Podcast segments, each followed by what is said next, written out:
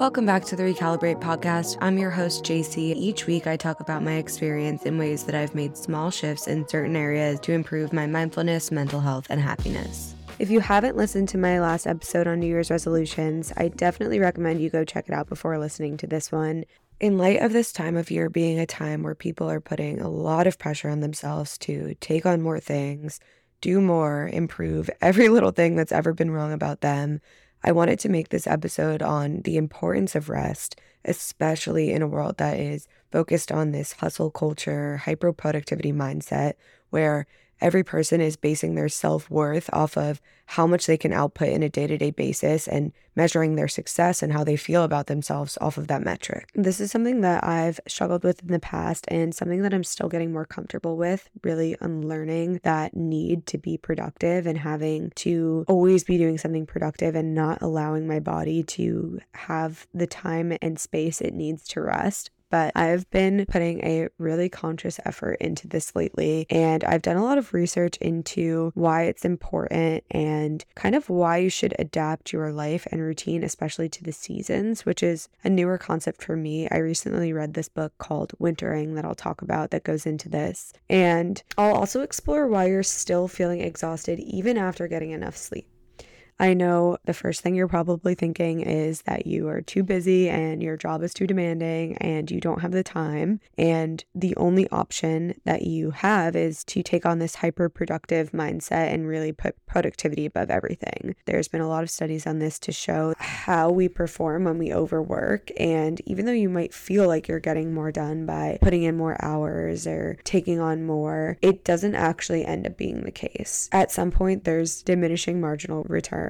They've done studies where they increase work weeks from 40 hours a week to 60 or 70 hours a week, and productivity might rise in the short term, but then after fatigue starts to set in and burnout starts to occur, productivity levels tend to fall back to even lower than where they were at the original baseline. Being burnt out also leads to being more prone for diseases later in life, like dementia and all of the other negative associations that come with stress. I know many of us, myself included, have been conditioned to believe that we always have to be on and productive, and it puts such an emphasis on constantly working and achieving the next thing. But once you're burned out, truly, you will not even be able to enjoy any of the benefits that you found from outputting more or trying to get ahead. Obviously, as technology has gotten a lot more advanced and work is so accessible and we have so much information at our fingertips and we're always available, what our image of success looks like is different than it looked like 30 years ago. It is not normal that we have so much insight into how other people are living their lives. There's constantly this pressure and race to get ahead because you always feel behind and you feel like the only way that you can be successful is through working long hours or staying late at work. And everyone thinks that this is a superpower and it's amazing, but over time, if you keep doing this, you'll experience burnout and you'll feel such a lack of fulfillment in your life. The thing is, when we start to see everyone do this, either at work or in our personal life, you just start to see this become the new baseline, the new normal. We just have this idea that we assume the more time we spend at work or being accessible or being available, the more productive we are. People have meetings all day and then they feel like they've been doing something, but then they've actually gotten nothing done. And it's just this need to seem busy to others that we keep striving for some reason, because we want other people to see us as successful. I think a lot of it goes into how you feel about yourself and about your self-worth, because what it really comes down to is you're trying to prove yourself to other people and you feel guilty or not good enough if you're not constantly outputting. The hyper-productivity is just the way it manifests. You want to be able to say either that little voice inside yourself or to other people, or you want other people to notice, hey, look at me, look at all of the things that I'm doing, am I good enough yet? And you might not realize it at a surface level, because if you've never had that thought, just think, that's crazy. I'm just putting in long hours of work. I want to get promoted, or I need to do this thing. You just think that you're doing it because of this overlying idea of success. But when you pull it back to its deepest level, it goes back to ego and how you want other people to view you and how you view yourself if you're having trouble with that self-worth aspect. Obviously, there are times where you have to be able to stay a little later at work and put in extra hours during an important time period if you have a big presentation coming up, and all of that is fine. But my goal for myself, and hopefully to inspire you, is to just try to find the balance between it and implement more balance across the board. Find that ebb and flow between when you can work hard and when you can pull back and rest. Relating to this need to always be doing more and having trouble finding periods of rest, I was talking to a friend and she said that specifically in the winter, she has a lot more trouble staying motivated and sticking to her normal routine, and she feels a lot more sleepy, and she tends to beat herself up over this quote-unquote laziness that she feels like comes over her in the winter. But she recently read this book that she recommended to me called Wintering: The Power of Rest and Retreat in Difficult Times by Katherine May. After reading this book, she felt like it almost gave her permission to rest and gave her that validation she needed through the perspectives that it was offering. So obviously, I was very intrigued to read it, as something that I struggle with is really allowing my body to take these periods of rest, and not that fake rest where like you're still somehow doing something productive even though you're laying in bed. It's like true deep quality of rest that your body needs that feels nourishing and allows you to overcome that burnout.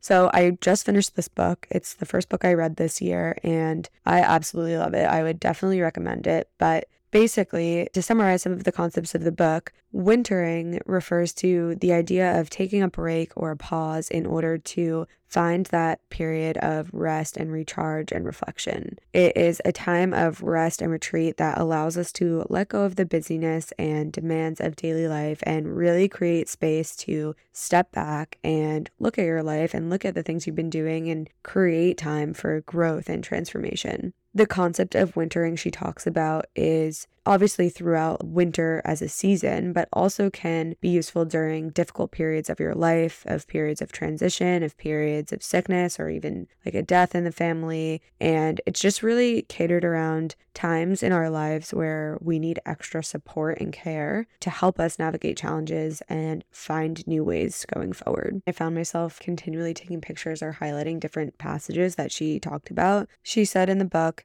wintering is a season in the cold. It is a fallow period in life when you're cut off from the world, feeling rejected, sidelined, blocked from progress, or cast into the role of an outsider. Perhaps it results from an illness or a life event. Perhaps it comes from a humiliation or failure. Perhaps you're in a period of transition and have temporarily fallen between two worlds. Some wintering creep upon us more slowly, accompanying the protracted death of a relationship, the gradual ratcheting up of caring responsibilities as our parents age, or the drip of lost confidence. Some are appallingly sudden, like discovering one day that your skills are obsolete, the company you worked for has gone bankrupt, or your partner is in love with someone new. However it arrives, wintering is usually involuntarily lonely and deeply painful. However, wintering brings about some of the most profound and insightful moments of our human experience, and wisdom resides in those who have wintered. We have seasons when we flourish and seasons when the leaves fall from us, revealing our bare bones. Given time, they grow again. This book just felt so comforting to me, and our bodies are actually designed for these periods of rest, and in evolutionary terms, rest and relaxation isn't just a luxury. Humans have always had to adapt to seasonal changes, and taking time to rest and relax allows us to conserve energy and prepare times for greater demand. So even in times in history and across different species, animals do this by hibernation and storing up enough food and energy to last through times of cold or times of scarcity when they're not going to be able to get food. Across the board, taking time to rest and recharge helps us in turn be more effective in the things that we want to show up for in our daily lives. It allows us to step back and gain new perspectives, help us to better understand challenges and find new ways to address them, and helps us to connect with ourselves and our values. This is something that's really important because I think a lot of times when we get so caught up in the chaos and busyness, we tend to almost lose ourselves and lose sight of what our overall values and goals are. We say that XYZ thing is important to us, but we're not actually making any time for it because we're so focused on school or work that we don't take any time to participate in things that we value. In the book, it's actually really interesting because she also explores cultural approaches to rest across the world, and it was so cool to hear her experience as she traveled around to better understand these approaches. So there's a Swedish tradition called Fika, F-I-K-A, and basically Swedish people sit twice a day about 10 a.m. in the morning and 3 p.m. in the afternoon, and Fika roughly translates to coffee and cake, but it really is just to take time out of your day to pause and typically have a hot drink like a tea or coffee and have a snack. And it's an important ritual in the Swedish culture that gives yourself time to take a break and socialize. That is one of their most cherished customs, which is just so cute. And I think in the United States, this would almost be a laughable concept that you stopped to sit and socialize or, God forbid, take a break during the day. And the amount of times that you're on your phone during the day, you could absolutely take a break for 10 minutes and do something like this, but it's just not something that's normalized here. The author, Kristen, struggled a lot in periods of depression and just periods of feeling so burnt out that she just could not even participate in her everyday life. And she was someone that was very high achieving. She was a college professor. She had a husband and kids, and she just got to this point where she just completely broke down. Like, she wasn't able to find the balance until much, much later. She said in the book, "There are times when everything seems easy and times where it all seems impossibly hard. To make that manageable, we only have to remember that our present will one day become a past and our future will be our present. We know that because it's happened before. The things we put behind us will often come around again. The things that show us trouble now will one day be past history. Each time we endure the cycle, we ratchet up a notch. We learn from the last time around, and we do a few things better this time. We develop tricks of the mind to see us through. This is how progress is made, but one thing is certain. We will simply have different things to worry about. We will have to clench our teeth and carry on surviving again. In the meantime, we can only deal with what's in front of us at this moment in time. We take the next necessary action and the next. At some point along the line, the next action will feel joyful again." And it kind of just goes in a lot of the times to how we can step back and look at the moment that we're at in a new light, and how the darkness makes us appreciate times of joy more, which obviously when you say that, it sounds relatively simple, but the way that she describes these periods in her life and how she ends up describing winter and how she describes all of these different periods of physical and emotional darkness felt so comforting, because I felt like it was a lot of things that people don't typically talk about. And to go back to what my friend originally said about the book, I completely agree that it felt almost permission giving to think about ways that you could adapt your routine or schedule during different times of the year and really find ways to slow down, especially in winter when it's really cold and dark out, because there's a lot of reasons why these periods really affect our mental and physical health and how we experience the world. I talked about this in my seasonal depression episode, but changing seasons a lot of the times affect our energy levels and moods because there's shorter days and longer nights, which leads to a decrease in natural light, affecting how our natural rhythms of our body match up with the rhythms of daylight patterns. Since there's less light exposure, this affects your production of melatonin and serotonin, and there tends to be a lot of mood changes because of this. And also, just having a seasonal routine can help you feel more grounded and connected, because you are kind of letting yourself ebb and flow with how the world is revolving instead of just being so rigid and pushing through and almost acting as if the outside world doesn't exist. I know that this idea of doing nothing can be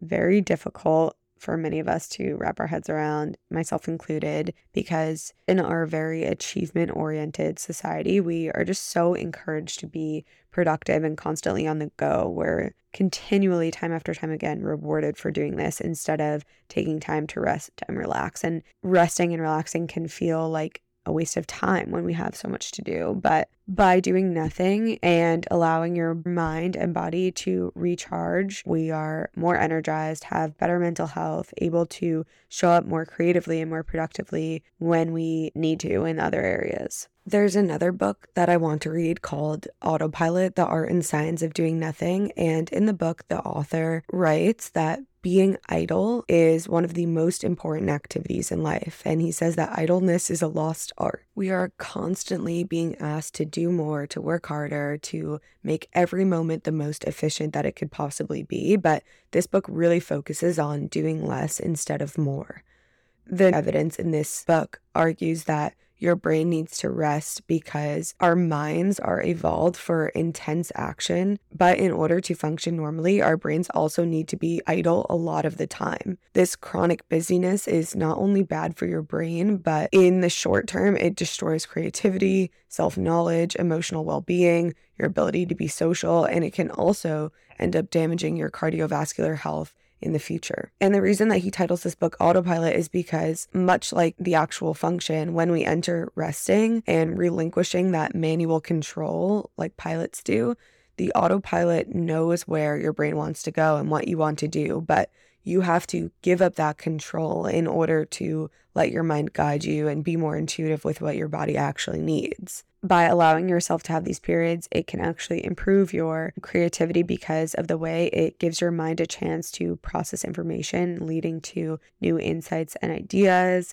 And it helps to manage stress, reduce feelings of anxiety, and allows your body to get out of that fight or flight mode and realize that not everything is a 911, not everything is just an urgency, a need to do right now. Like, you can take some time and approach it from a more calm mindset.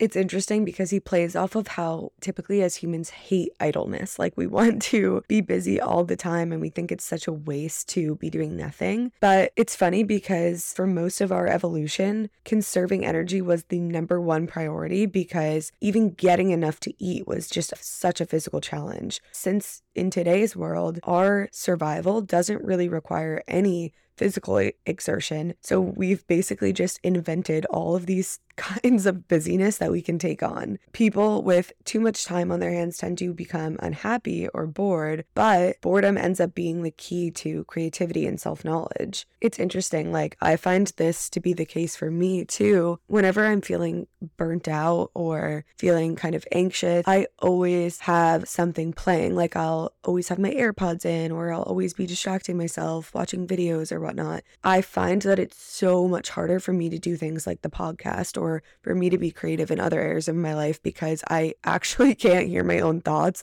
and I feel like I have no good ideas and it's so hard for me to innovate. But when I allow myself to really just be bored and not always have my headphones in or take moments of pause in between activities, just really let myself sit there in silence for even just like 10 or 15 minutes, I start to unwind and I start to have actual thoughts again. And it's interesting to see how we go so far in either direction. After doing more research into the importance of rest and how resting is super beneficial for all of these areas of your brain and body, I also found that there are different types of rest. So this was really interesting for me because there have been periods in my life where I was getting 7 or 8 hours of sleep a night, but I was still feeling so exhausted. In that case, the issue probably isn't that you're not getting enough physical rest, but it's likely what's called a rest deficit in another area. So there are actually 7 different types of rest: physical, mental, spiritual, emotional, social, sensory, and creative. And each type has its own characteristics that kind of present itself if you have a deficit in those areas. Once you've figured out the type of rest you need, you can start to adapt the types of rest that you're taking to fit that specific need. So physical rest is the one you think of the most often, and it has an active component and also a passive component. So passive is, you know, taking time to sleep or nap and getting high quality sleep. But it also includes active things like taking time to stretch or using a foam roller, doing things like yoga and making sure that you are supporting your body's mobility and physically supporting your body in that way. Signs that you have a physical rest deficit could be like your body's constantly sore or in pain, you feel swelling, or maybe your joints are always hurting, and that could be a sign that you need to prioritize physical rest. If you're not getting 6+ hours of sleep, this is something you should definitely prioritize. Even just take deep breaths during your workday or try to go to a restorative yoga class and really take time to slow down and support your physical body. Mental rest is when you are that wired but tired feeling. Like your body is physically tired, but when you lie down to go to sleep at night, your mind is racing and you're not able to quiet it and fall asleep. Or if you're staring at the same page of a book for 10 minutes, your thoughts are super negative. Another example of this is that you're really struggling with concentration and recall. Let's say you're going into a grocery store and you're trying to remember what you went in for, but then you can't remember anything. There's studies starting to show that people that have this type of rest deficit are in their 30s and they can't remember 3 items that they need to pick up at a grocery store for longer than a few minutes because their brain is just so overworked and so busy and they're not able to hold on to this information. If this is something that you're struggling with, something that helps me here is like to make lists if I find that there's a million things going on in my mind and just really help clear out space for me to process information. Maybe add in a meditation or journaling or finding a grounding practice that can help you to mentally slow down and start to unwind that sense of urgency. The next one is social rest. So this doesn't mean just like completely retreating from society, but socializing can definitely be exhausting, even if you're someone that is extroverted, and you kind of have to just take account of who you're spending time with that is draining to you versus who feels restorative to you. So one of my friends does this, and after she hangs out with people, she will literally note down if it felt restorative or if it felt draining to her. And social rest is the rest that we experience around people that really give back to us and feel like they're adding to our energy instead of pulling from that energy. One of the ways you can start to evaluate this is to do that same thing and take a list to see who's contributing to your life and who you feel like you can just enjoy their company and each other's presence without feeling you have to give something to them all the time, and try to be aware of the dynamics of who you spend time with. This can also mean like just taking a night to yourself and doing the things that you love to do, and maybe you don't need to go out every single night of the weekend and see friends. Like you can spend one night or even a few hours just doing the things that you love to do and reconnecting with yourself. Next one is spiritual rest. And this doesn't necessarily mean in the context of religion, although it could be if that's something that you are into, but it also can just mean seeking out a sense of purpose and something to ground you and make you feel like you are connected to something that's bigger than yourself. A good way to help with this is you can find somewhere to volunteer or find a broader community to help you level set almost in this area.